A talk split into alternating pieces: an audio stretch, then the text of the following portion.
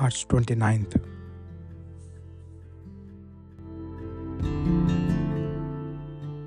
Wednesday of the fifth week of Lent. A reading from the book Prophet Daniel. King Nebuchadnezzar said, Shadrach, Meshach, and Abednego, is it true that you do not serve my gods, and that you refuse to worship the golden statue I have erected?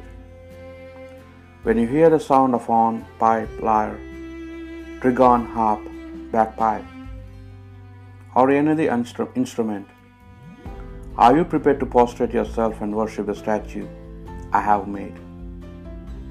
If you refuse to worship it, you must be thrown straight away into the burning, fiery furnace. And where is the God who could save you from my power? Shadrach, Meshach, and Abednego replied to King Nebuchadnezzar. Your question hardly requires an answer. If our God, the one we serve, is able to save us from the burning fiery furnace and from your power, O King, He will save us.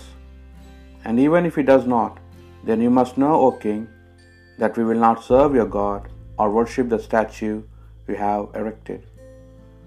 These words infuriated King Nebuchadnezzar. His expression was very different. Now, as he looked at Shadrach, Meshach, and Abednego, he gave orders for the furnace to be made seven times hotter than usual, and commanded certain stalwarts from his army to bind Shadrach, Meshach, and Abednego and throw them into the burning fiery furnace. Then King Nebuchadnezzar sprang to his feet in amazement. He said to his advis- advisors, Did we not have these three men thrown bound into the fire? They replied, Certainly, O king. But he went on, I can see four men walking about freely in the heart of the fire, without coming to any harm. And the fourth looks like a son of the gods. Nebuchadnezzar exclaimed, Blessed be the God of Shadrach, Meshach, and Abednego.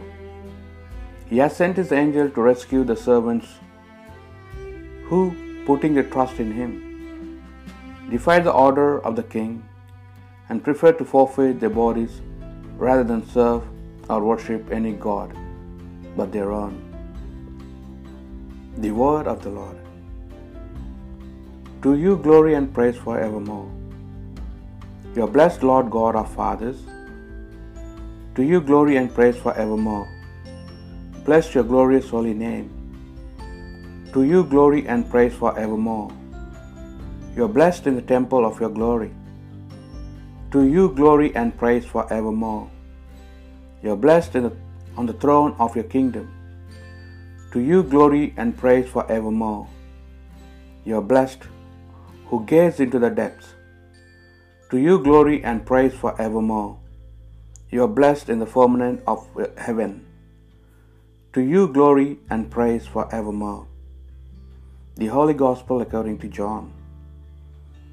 To the Jews who believed in him, Jesus said, If you make my word your home, you will indeed be my disciples.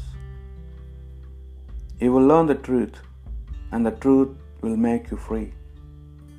They answered, We are descendants from Abraham, and we never been the slaves of anyone.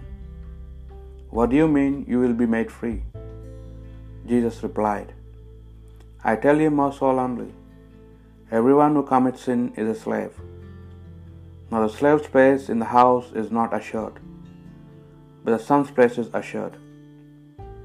So if the son makes you free, you will be free indeed. I know that you are descended from Abraham. But in spite of that, you want to kill me, because nothing I say penetrated into you. What I, for my part, speak of is what I have seen with my Father.